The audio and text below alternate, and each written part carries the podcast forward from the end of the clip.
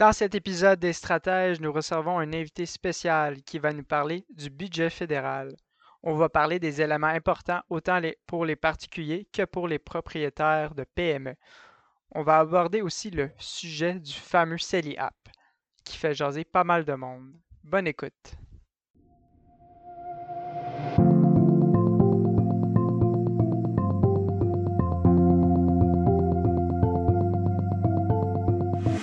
Actualité financière et sujets reliés à vos finances personnelles. Le podcast financier, les stratèges vous aident à mieux comprendre et à gérer vos finances, que ce soit l'assurance, le budget, la fiscalité, l'investissement ou la planification de votre retraite.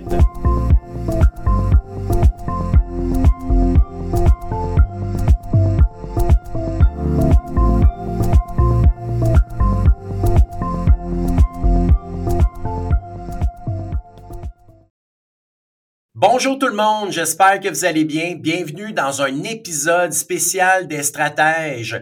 Vous avez entendu parler la semaine dernière, on a eu un budget fédéral et aujourd'hui, je suis en compagnie d'un invité que je connais bien, Mario Bergevin. Comment vas-tu Mario? Ça va très bien, toi? Je vais extrêmement bien. Écoute Mario, je sais que tu es un passionné de sport, d'hockey, de golf et d'entraînement, mais aussi euh, tu te passionnes de fiscalité.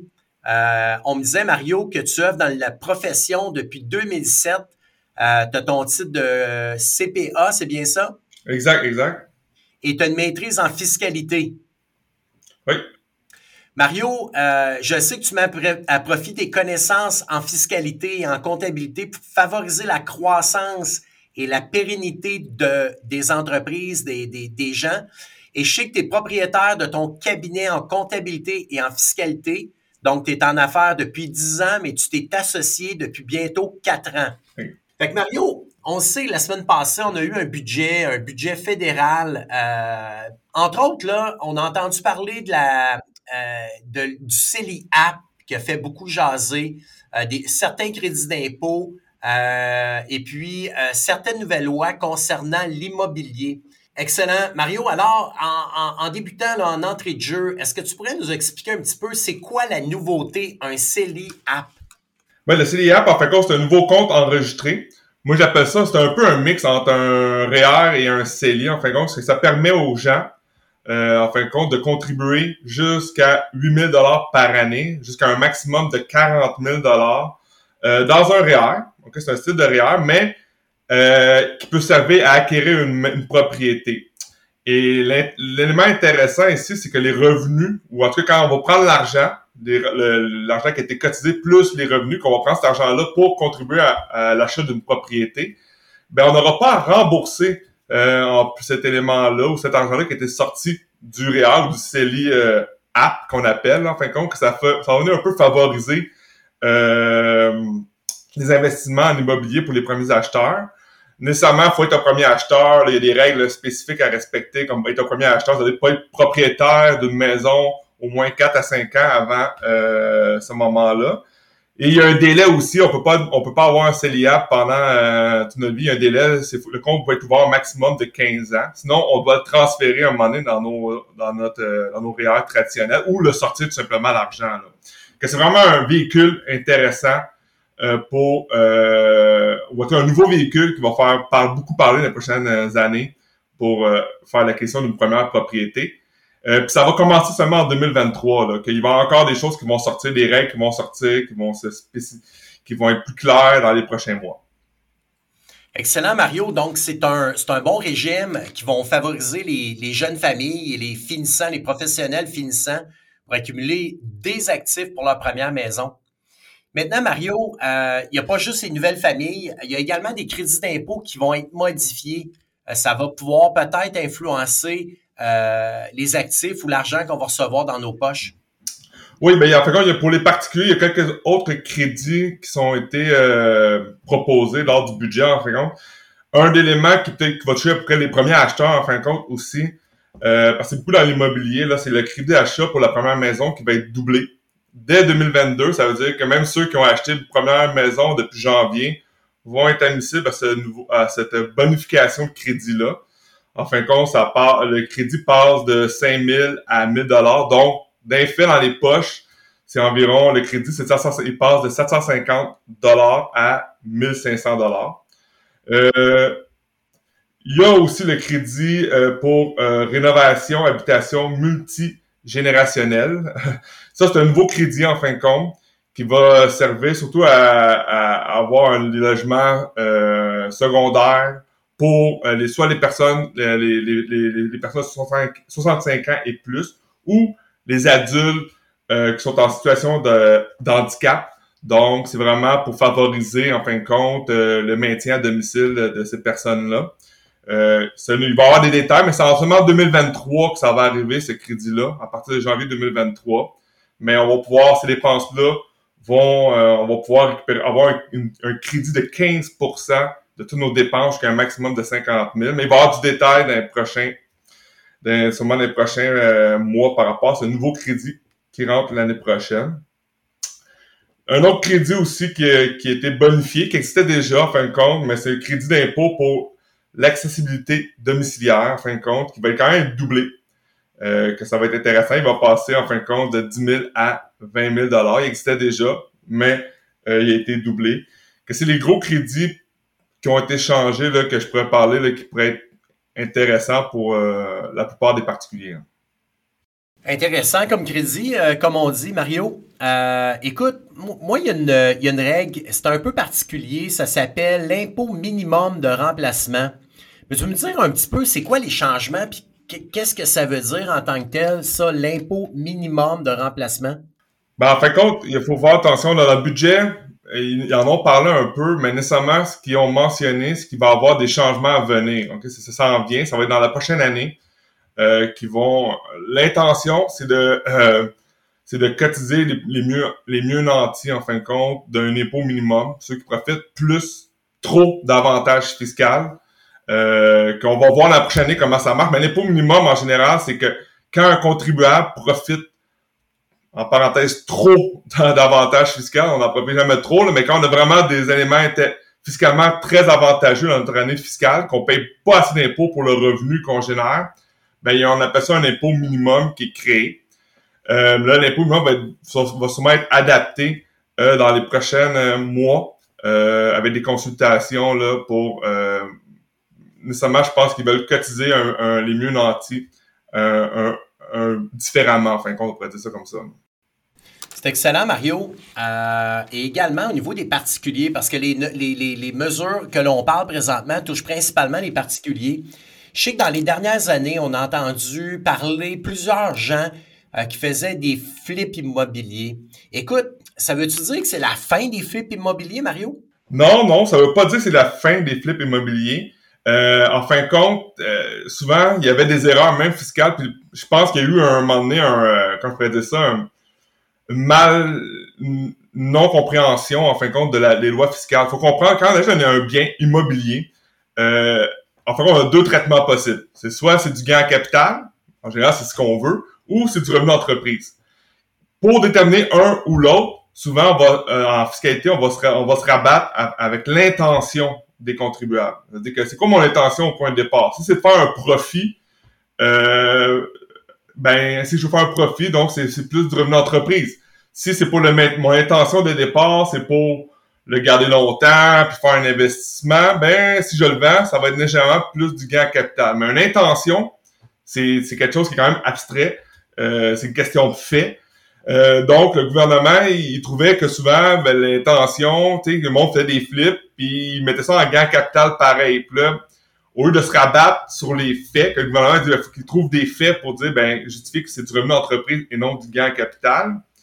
Ben là, ils veulent mettre en place, en fin de compte, à partir de 2023, euh, une règle qui dit que tout ce qui est achat-vente en moins d'une année, bon, il y a des exceptions, là, mais en une année, ça va donner par défaut du revenu d'entreprise. Qu'il n'y aura plus d'intention, on n'aura plus de besoin de regarder c'était quoi ton intention au point de départ? C'est-à-dire que si tu achètes puis tu vends six mois plus tard, sans euh, avoir une exception, qui, une des exceptions qui rentre, ben ça va être du revenu d'entreprise.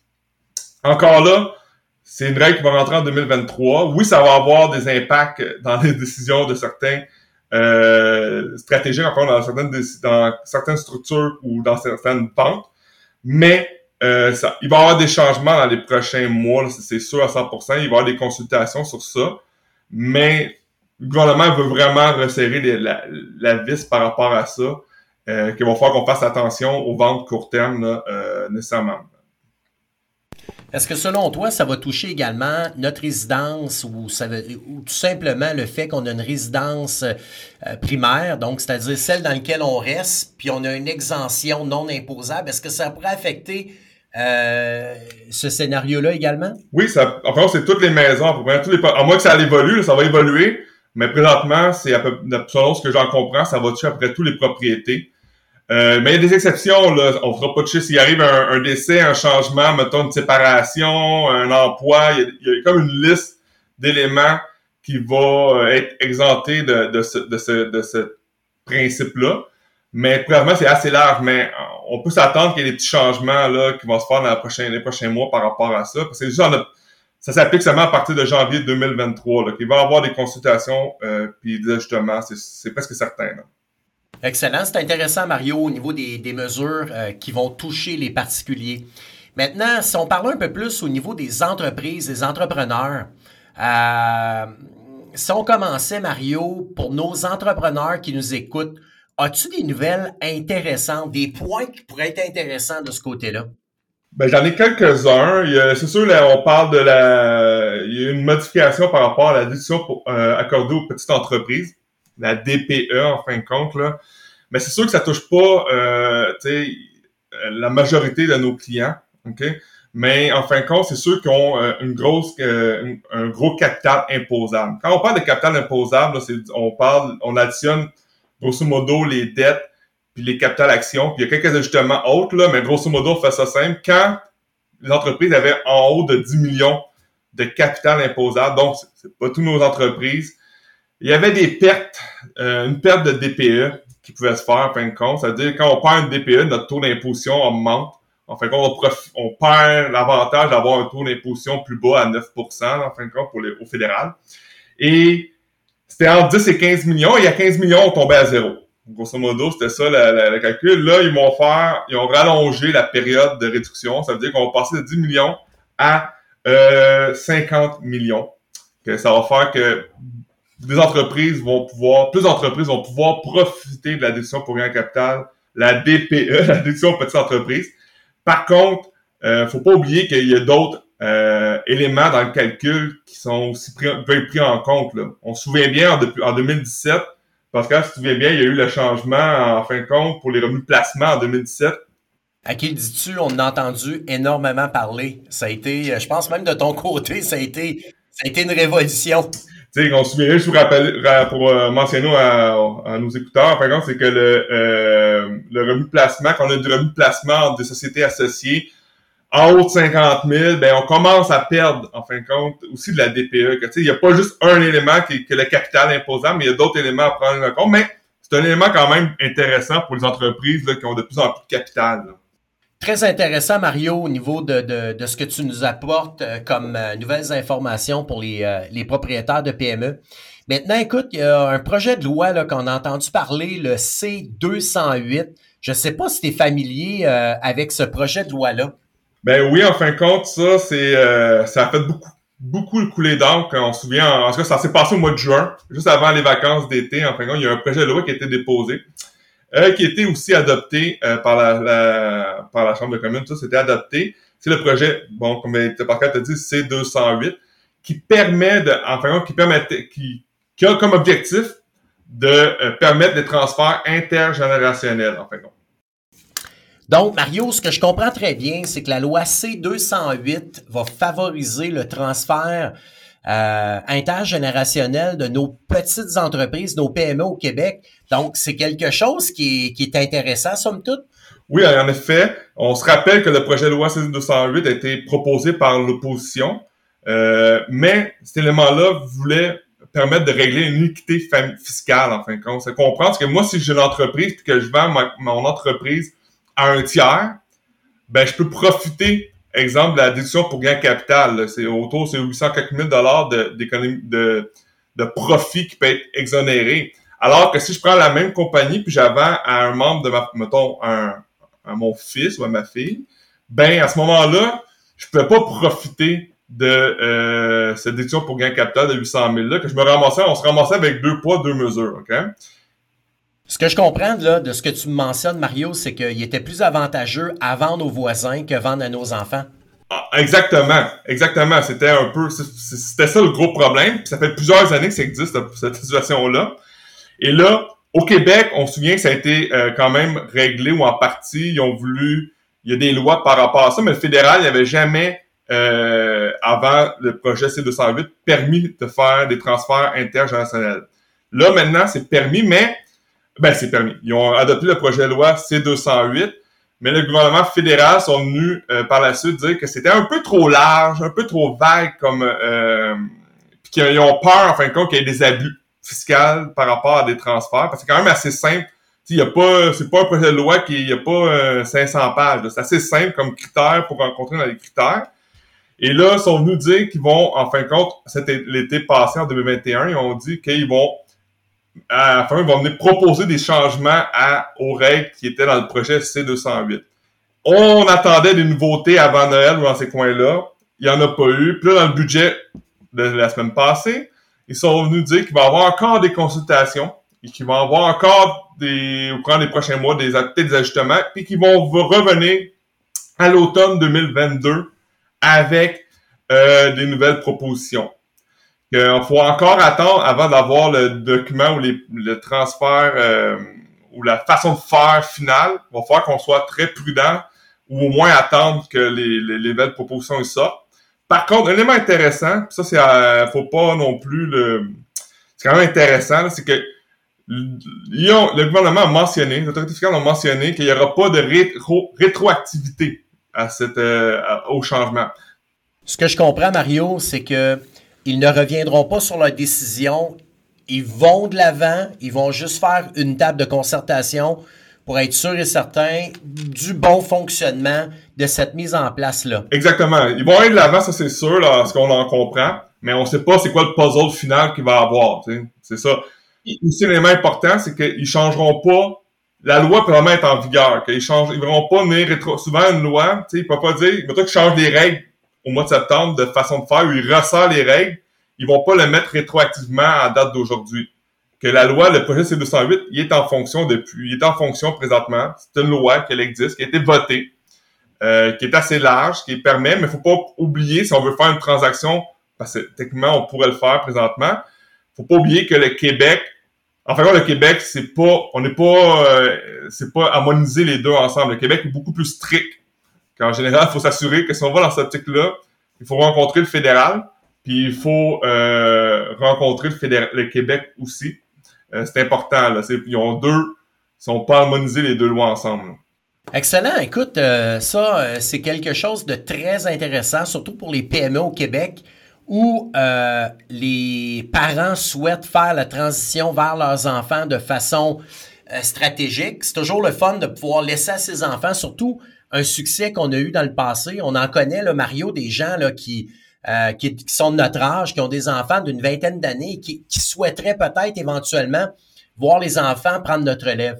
Je trouve ça intéressant. Et sais-tu quoi, Mario? Je pense que je vais te réinviter dans un autre podcast au moment où les lois vont être mieux euh, ficelées pour qu'on puisse en reparler. Ça, je pense que c'est un sujet que les gens aimeraient bien entendre. C'est sûr, ça va faire plaisir. Puis écoute, ça va, ça va faire. Euh, on a pour plusieurs années, je pense, en en discuter. Puis je pense que c'est, ça a pris du temps avant qu'on se retrouve là.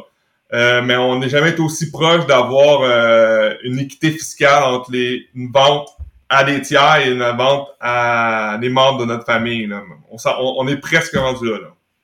Excellent, Mario. Écoute, euh, on a parlé plusieurs sujets aujourd'hui. Écoute, j'ai un dernier point. Je sais pas si tu pourrais nous parler un peu de la, la règle anti-évitement. Juste un peu nous éclairer là-dessus. Oui, la règle anti-évitement, en fin de compte, dans le budget, il n'y a pas eu de changement qui a été euh, apporté, en fin de compte, euh, précisément à la règle générale, mais il va y en avoir des changements. Ça, c'est important. Euh, il y a deux volets à cette règle-là qui vont être modifiés ou changés dans les, prochaines, les prochains mois, en fin de compte. Il y a un, ils vont les attributs fiscaux qui sont non utilisés en fin de compte, il y a eu un jugement de la Cour euh, suprême, je crois, là, qui a été sorti euh, fait pas très longtemps, qui disait que la, la en fin de compte, la, si on avait des attributs fiscaux non utilisés, ben la règle générale typiquement pourrait ne pas s'appliquer. Exemple, on a du capital, on, mettons du capital versé qu'on n'utilise pas tout de suite, qu'on génère, ben, parce qu'il y avait des façons de contourner un peu la règle générale typiquement euh, à ce moment-là, que là, ils vont venir inclure ça, que ça va s'appliquer à ces éléments-là aussi. Euh, bon, ça touche pas en général nos PME. En, en général, nos PME sont pas tant que ça touchés par ces choses-là parce qu'on va pas dans ces règles-là, mais en général. Puis le, ils vont aussi, ils ont dit c'est élément important, je pense, de, de la règle générale typiquement, ce qu'ils ont, ils vont faire dans la prochaine, dans la prochaine année, une revue globale euh, de toutes ces règles-là. Euh, puis on va avoir des modifications ou des façons de faire différentes. À quel niveau, on sait pas encore, mais ils vont la revoir de A à Z dans les prochains mois. que ça va avoir nécessairement un impact. Très intéressant, Mario. Écoute, euh, avec tout ce que tu nous mentionnes ce matin, c'est clair que ça nous prend un comptable fiscaliste pour pouvoir nous, nous orienter et garder la situation le plus simple possible. Écoute, Mario, je te remercie beaucoup. Euh, juste avant de terminer, peux-tu nous, nous, parler un peu de ce que vous recherchez chez vous, chez euh, dans ton entreprise avec euh, avec ta partenaire d'affaires? C'est quoi le genre de clientèle avec lequel vous vous sentez très à l'aise? Merci Pascal de me permettre de parler de euh, mon entreprise. nous, en fin de compte, oui, on a des bureaux comptables et fiscalistes, mais on recherche vraiment c'est des PME, des entrepreneurs qui ont besoin d'être accompagnés. Euh, tu sais, oui, on fait des chiffres, on fait des, on fait tout ce qui est obligation fiscale, mais on conseille nos clients. Ça, c'est important. On veut amener nos clients à un autre niveau. On veut les accompagner. Tant pour tes clients à toi, Pascal, tu fais la même chose. Le but, c'est de toujours d'être maximisé, d'avoir une structure maximisée fiscalement parlant, puis d'avoir le maximum euh, d'économie fiscale dans, tous nos, dans toutes nos structures fiscales. Je te remercie beaucoup, Mario, euh, d'avoir pris du temps avec moi euh, ce matin. Euh, et on aura sûrement l'opportunité au courant de l'année de pouvoir se revoir et jaser davantage de la loi C-208. Je te souhaite une belle fin de journée, Mario. merci, Pascal, et merci à tout le monde. Tu aimes notre podcast et stratèges? Tu veux en savoir plus sur les sujets discutés? Eh bien, n'oublie pas de t'abonner à notre podcast et de nous suivre sur nos réseaux sociaux en allant liker notre page Facebook et LinkedIn. Aussi, tu peux consulter notre site internet à stratéging.com pour avoir plus d'informations ou prendre un rendez-vous avec l'un de nos conseillers en sécurité financière. Merci de nous écouter et on se revoit dans un prochain épisode.